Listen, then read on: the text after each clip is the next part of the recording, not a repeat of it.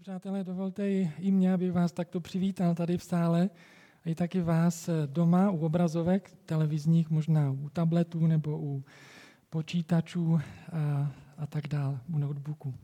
Je to pro mě skutečně velká radost, protože se takto vidět znova po dlouhé době, to je něco, co, na co jsem se velmi těšil. A je to dost dlouhá doba, co jsme se takhle nepotkávali a byli jsme přeneseni, nebo my jsme se přenesli do toho prostoru virtuálního, trochu neosobního, ale, ale jsme vděční za tuto možnost se takto vidět i na těch obrazovkách. Dneska máme téma, strom se pozná po ovoci. A vezměme si pár takových eh, typických eh, nějakých situací ze života. Třeba malé dítě v obchodě, v obchodě s hračkami, velmi zřetelně dokáže dát najevo, co právě teď chce, způsobem takovým, že o tom všichni vědí. Nebo třeba snaživý kolega v práci, který bez skrupulí si třeba přivlastní moji práci, výsledky moje práce a vydává to za svoje. Nebo třeba gestikulace řidiče, eh, velmi živá a velmi taková pestrá, kterého jste právě, kterému jste právě třeba ho omezili v jeho, v jeho jízdě a nedali mu přednost. Ale taky dojetí nad tím, když třeba dobíhají sportovci do cíle po maratonu a zastaví se ten sportovec před cílem, otočí se a vrátí se pro svého vyčerpaného kolegu a donese ho společně do cíle. Proč lidé reagují tak, jak reagují? Proč se třeba to malé dítě tak urputně snaží získat to, co chce? A proč se někdo třeba během rozhovoru tak z ničeho nic najednou rozčílí? A proč třeba nějaký zamilovaný, kdysi zamilovaný pár najednou je schopen mezi sebou bojovat a vést takovou partizánskou válku? Proč třeba Franta, vymyslel jsem si jméno, aby se to s nikým nepojilo, se tak snaží za každou cenu se eh, někomu zalíbit, nebo ostatním se zalíbit. Nebo proč se rozčilujete, když vám někdo nedá přednost? Autem, nebo třeba když se vás snaží přebět, předběhnout ve frontě k pokladnám nebo při nástupu do autobusu. Proč někdy tak reagujeme? Odpověď najdeme, je, to, je to v srdci. To je to klíčové místo, kde se odehrávají naše reakce.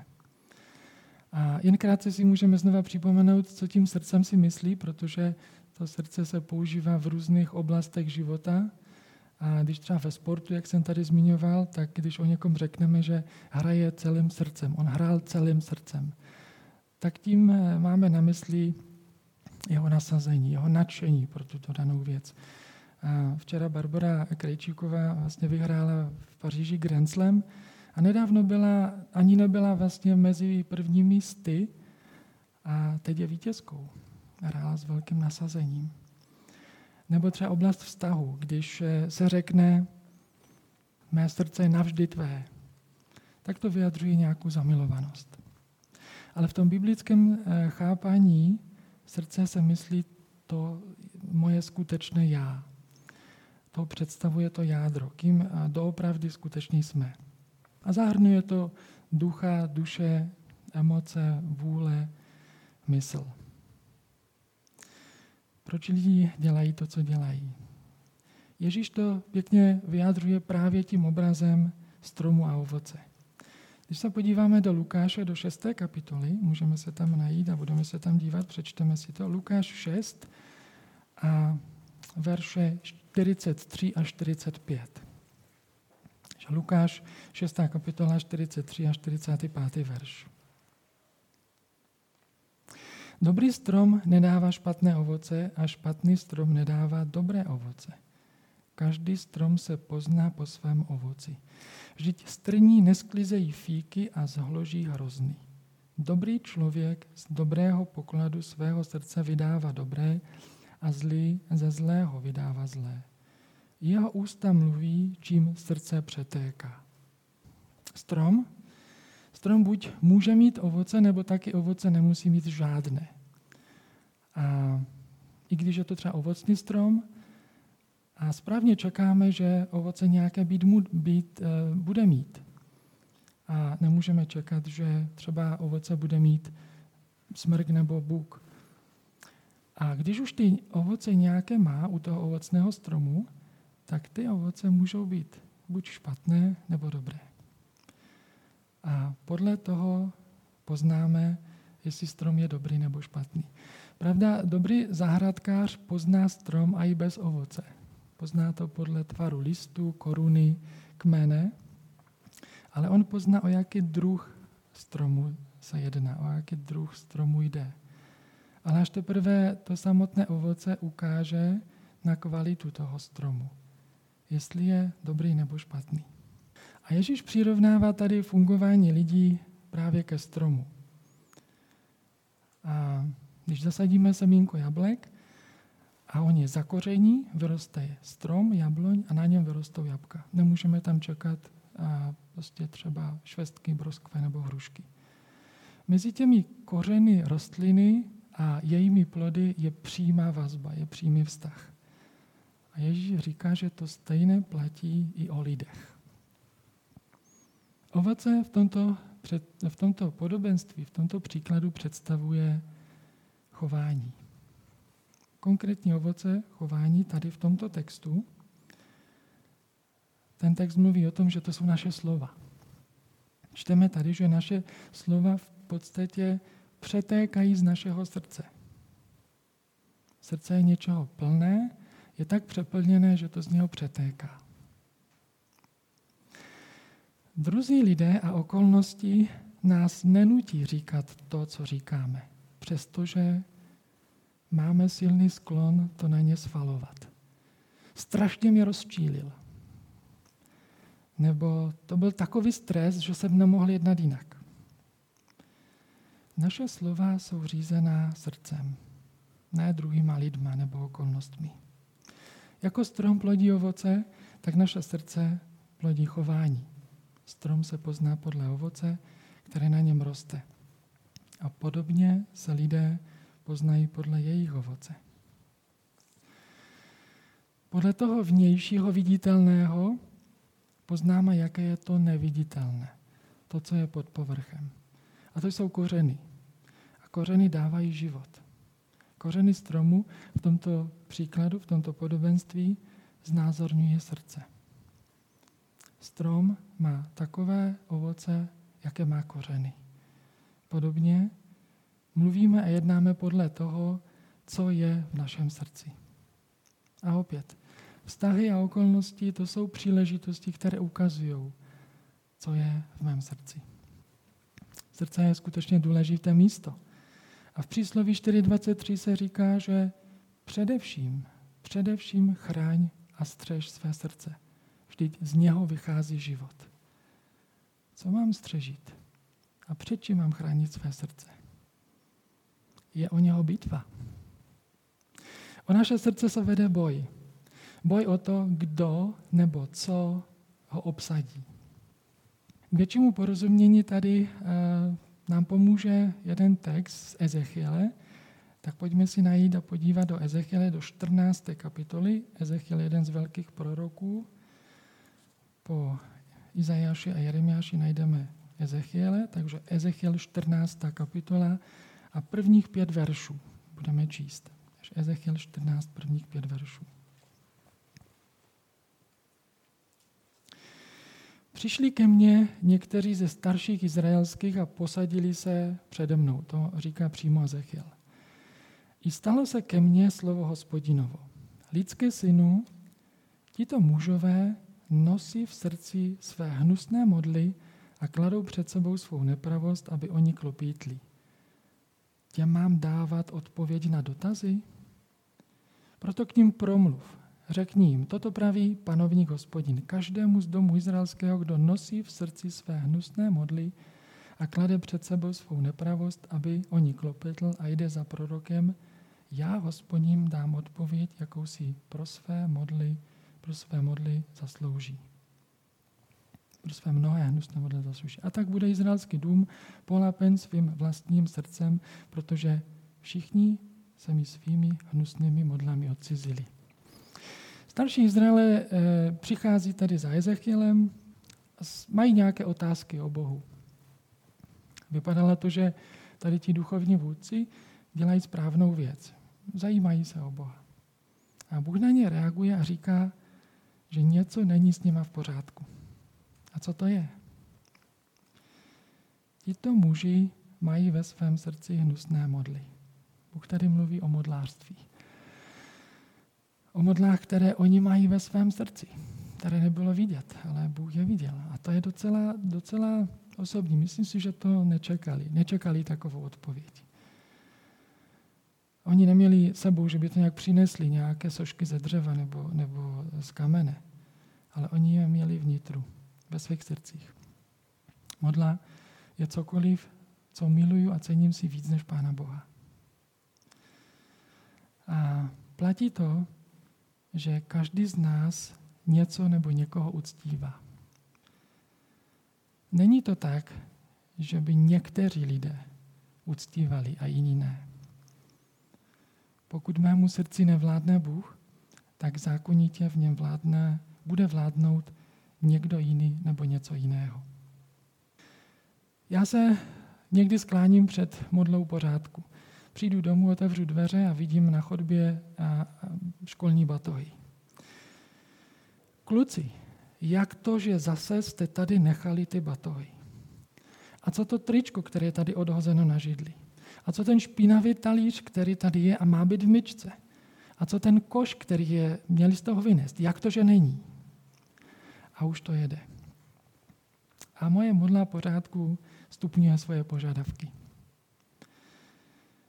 Moje modla není hned vidět.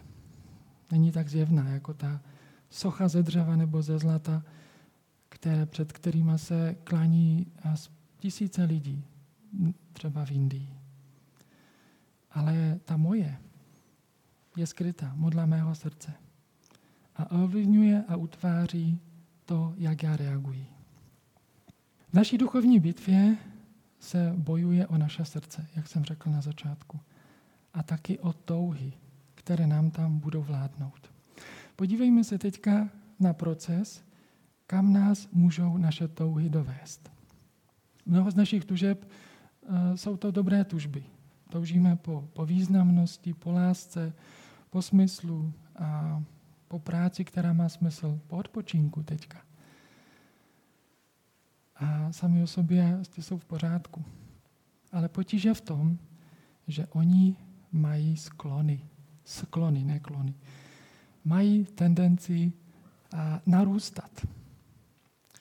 A postupně můžou ovládnout a naše srdce. Já jsem si tady vzal, nechci tady dělat žádnou reklamu, ale tady je, to je psyllium a to je vláknina, která má takovou jednu speciální vlastnost. Ona nabývá na svém objemu a mnohonásobně. Když si dáte do vody, tak musíte hodně se zapít další vodou, protože ona vlastně nabíde. A až 40krát. Takže tady z této jedné krabičky jsme udělali 40 krabiček takového toho a prostě té vlákniny. To je něco, co může narůst. Podobně touhy velmi snadno narostou a ovládnou naše srdce. My je potřebujeme držet na úzdě, protože se snadno splaší, snadno se pustí. A potřebuje, potřebují být v podřízenosti. V podřízenosti těm božím touhám, které Pán Bůh pro nás má, pro náš život. A právě tady toto taky vyjádřil Ježíš v modlitbě, když byl v Getsemane v zahradě a předtím, než věděl, co ho čeká, do čeho půjde, tak on, on tam říká, ne má vůle, ale tvá se staň. Ale tvá vůle se staň. Ne, co já chci, ale co ty chceš, můj otče. Ježíš to měl v otevřených dlaních. Touhy mají teda tendenci narůstat. A taky zvlášť u nás hříšníků, a věřím, že se takto považujeme a nechci tím nikoho urazit, se velice snadno z touhy stane požadavek. A požadavek znamená zavřít na tou touhou pěst. A já to teďka držím ve svých rukou. A musím to mít. K čemu jsem se upnul teďka. A nic se mi nesmí postavit do cesty. A to, co se děje, je to, že už mě netěší boží touha po mně. Protože mě ohrožuje. Protože boží vůli nemusí být vyhovět mému požadavku. A těžko si dokážu představit spokojený život. Může to být třeba okamžik, může to být nějaký den, může to být týden, nebo situace, místo, nebo vztah. Bez toho, po čem toužím. Nedokážu si to představit bez toho skutečně ten spokojený život, po čem já teďka toužím. A tak vstupuji teďka do místnosti mezi lidi s takovým tichým požadavkem. Vy potřebujete naplnit teďka to, co já chci. Potřebujete mi to, potřebujete mi to pomoct získat.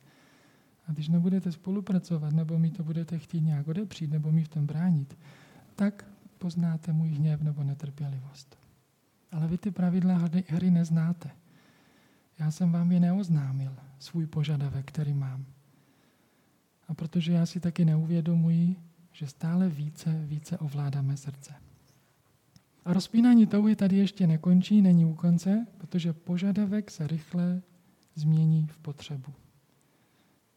A máme, máme touhu, máme požadavek, máme potřebu.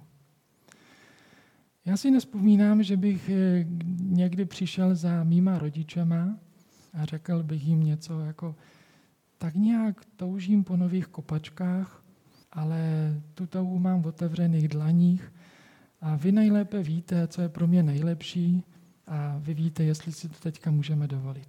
Nebylo tomu tak. Spíše to bylo, prostě potřebuju fakt teďka nové kopačky, protože ty gumové už mi nevyhovují, co jsem si koupil před pár měsíci. Jak často žijeme s pocitem, že potřebujeme něco, co ve skutečnosti vůbec nepotřebujeme? Kolik možná zklamání, hořkosti nebo pochybností o Pánu Bohu pochází z našeho přesvědčení, že nám je upřeno něco, co potřebujeme k tomu, aby náš život byl takový, jaký má být, jak si ho sami my představujeme. A ta potřeba ještě jde dál, ona vyvolává očekávání. Měl bys. Měl bys. Když já jsem přesvědčen, že něco potřebuji a vy jste řekli, že mě máte rádi, tak oprávněně můžu očekávat, že mi to pomůžete získat. A toto právě očekávání velmi ovlivňuje naše vztahy. A nejenom s lidma, ale právě taky vztah s Pánem Bohem. Nebudu chtít, aby Bůh byl moudrým, milujícím otcem, který mi dává to, o čem ví On, že je pro mě to nejlepší. Místo toho budu chtít nebeského číšníka, který mi bude přinášet všechno, o co požádám a k čemu upnu své srdce. Dejme tomu, že přijdete někde tady do restaurace, co je tady nějaká dobrá restaurace v Brně. Nějaká oblíbená. Železná růže, dobře. Přijdete do železné růže nebo, nebo tak. A teďka přijde k vám číšník a vy si třeba objednáte nějaké prostě půl kila do zlatova propečených žebírek s americkýma bramborama a s medovou omáčkou a s oblohou. On, on teďka odejde a za 20 minut si přijde zpátky a přinese vám suchý salát. To jsem si neobjednal. A číšník řekne, jo, já jsem si to všechno vaši objednávku pěkně zapsal, odnesl jsem ji číšník, eh, kuchaři, tam jsem mu ji předal, ale potom jsem začal o vás přemýšlet. A začal jsem uvažovat o vašem věku, o vašem zdravotním stavu a dospěl jsem k závěru, že to bude to nejlepší, co můžete dostat. Poděkovali byste mu a pustili byste se do salátu? Asi ne, že? Je to docela drzost od něho, jako mi tady přinést salát a určovat, jako co je pro mě dobré nebo ne. Co mám jíst. Nemáme mi to někdy podobně tak vůči Pánu Bohu? Když Pán Bůh ví, co je pro nás nejlepší? Ale vraťme se zpátky tady do toho podobenství o stromu. A v tom textu a v Lukášově evangeliu jsme četli, že se mluví taky o pokladu. Četli jsme, z dobrého pokladu srdce vydává dobré a ze špatného pokladu srdce vydává zlé. To špatné. A je tady spojení mezi eh, tím srdcem a mezi tím pokladem. Proč je tady dáván poklad do spojitosti se srdcem? O tomto spojení eh, nám více ještě právě pomůže v Matoušovi v Evangeliu, kde Pán Ježíš právě mluví o tom pokladu mnohem konkrétněji a mnohem jasněji. Matouš 6, 19 až 24. Matouš 6, 19 až 24. Neukládejte si poklady na zemi, kde je ničí mol a res a kde je zloději vykopávají a kradou. Ukládejte si poklady v nebi, kde je neničí mol ani res a kde je zloději nevykopávají a nekradou. Neboť kde je tvůj poklad, tam bude i tvé srdce. Světlem těla je oko, je-li teda tvé oko čisté, celé tvé tělo bude mít světlo. Je-li však tvé oko špatné, celé tvé tělo bude ve tmě. Jestliže i světlo v tobě je temné, jak veliká bude potom tma. Nikdo nemůže sloužit dvěma pánům, neboť jednoho bude nenávidět a druhého milovat, k jednomu se přidá a druhým pohrdne. Nemůžete sloužit Bohu i majetku. Já bych tady zmínil tři věci, které souvisí s naším tématem srdce, o kterém tady mluvíme, a každá navazuje jedna na druhou. A jsou tady jasné věci. Každý usiluje o poklad. Ježíš to tady takto říká. Každý usiluje o nějaký poklad. Váš poklad bude, ov, bude ovládat vaše srdce. 21. verši. Neboť kde je tvůj poklad, tam bude i tvé srdce. A to, co ovládá vaše srdce, bude řídit i vaše jednání. Nikdo nemůže sloužit dvěma pánům. Jednoho se vybere druhým pohrdne. Každý usilujeme nějaký poklad, váš poklad bude ovládat vaše srdce a to, co ovládá vaše srdce, bude řídit i vaše chování. Poklady můžou být různé a rozmanité, a, a, ale v zásadě bychom řekli, že jsou dvě, dva hlavní druhy. Je to poklad na zemi a poklad v nebi. Podle místa, kde se ukládá. A poklad je něco cenného a něco vzácného. Co je pro mě to cenné? Čeho se cením? Který poklad jste si vybrali? Jsou to třeba jakékoliv materiální hodnoty, nebo je to něco, co přetrvá. Na tom výběru, na té volbě strašně záleží. Protože který poklad si vybereme, tak ten se stane naším panovníkem. Bude nad námi vládnout. Protože když je něco naším pokladem, tak budeme žít tak, abychom to získali, abychom to udrželi, abychom se z toho těšili. A dobře poslouchejme. Věci, které, na které upneme své srdce, nikdy nezůstanou pod naší vládou. Věci, na které upneme své srdce, nikdy nezůstanou pod naší vládou. Ale místo toho se nás mocní a zotročí. A v tom je právě nebezpečí toho pozemského pokladu. Oproti tomu mít poklad v nebi, milovat Pána Boha, sloužit mu, to přináší svobodu. A ten poklad přetrvá a zůstane. Pán Ježíš tady říká jasně, neukládejte si poklady tady na zemi. Nebudou mít hodnotu. Nebudou tím, za co jste ho považovali. Vypadal sice lákavě a pěkně, ale je dočasný. Své srdce upněte k tomu, co zůstane, co přetrvá. Když bychom měli to zrnout a vypíchnout pár takových možná principů. Naše srdce, už jsem to říkal, vždy někdo nebo něco ovládá. A to je skutečnost, to je fakt. A ten vládce mě buď povede k otroctví nebo ke svobodě. Poklad na zemi zotročuje, poklad nebí, vede ke svobodě. A protože mé srdce vždy něco vede, potřebuju nechat Pána Boha, aby ho zkoumal, aby zkoumal mé srdce. A David v Žalmu 139, 23 až 24 vyjádřuje to známe. Bože, zkoumej mě. Ty znáš mé srdce, zkoušej mě, ty znáš můj neklid. Ale zda jsem nesešel na cestu trápení a po cestě věčnosti mě veď. Je to taková pokorná Davidová prozba. Zkoumej mě, pane, ukaž mi, jestli já náhodou nejdu to cestou trápení. V těch různých vypjatých situacích a okolnostech my si potřebujeme položit otázku. O co mi právě teď jde? O co mi teďka skutečně jde? Jde mi o dobro druhého nebo naplnění mých představ a mých potřeb? A já to často hned tak nerozpoznávám, ale pán Bůh vidí to jasně. Tak, jak to viděl u těch mužů, kteří přišli za Ezechielem.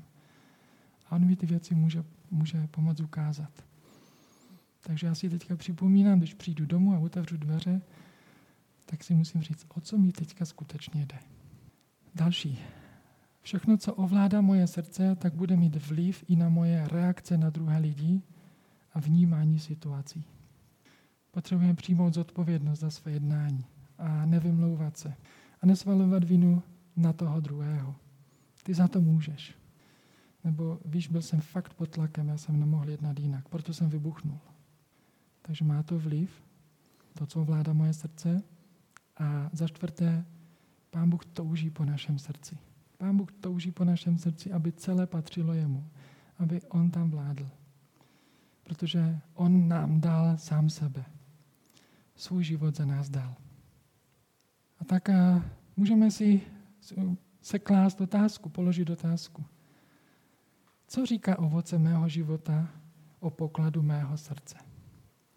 Co říká ovoce mého života o pokladu mého srdce? Co by řekli o tom ostatní? Je tam ovoce třeba nějaké nezávislosti nebo, nebo nezájmu, možná zaměření na sebe, sebelítosti nebo nějaké vlastní spokojenosti? Nebo jsou to ovoce, ovoce spravedlnosti, ovoce ducha? Jako je láska, radost, pokoj, trpělivost, laskavost, dobrota, věrnost, tichost, sebeovládání. Strom se pozná po ovoci. A kež je to ovoce, které přináší život druhým lidem a které přináší slávu našemu nebeskému Otci. On je ten, který v nás působí, že chceme a činíme, co se jemu líbí.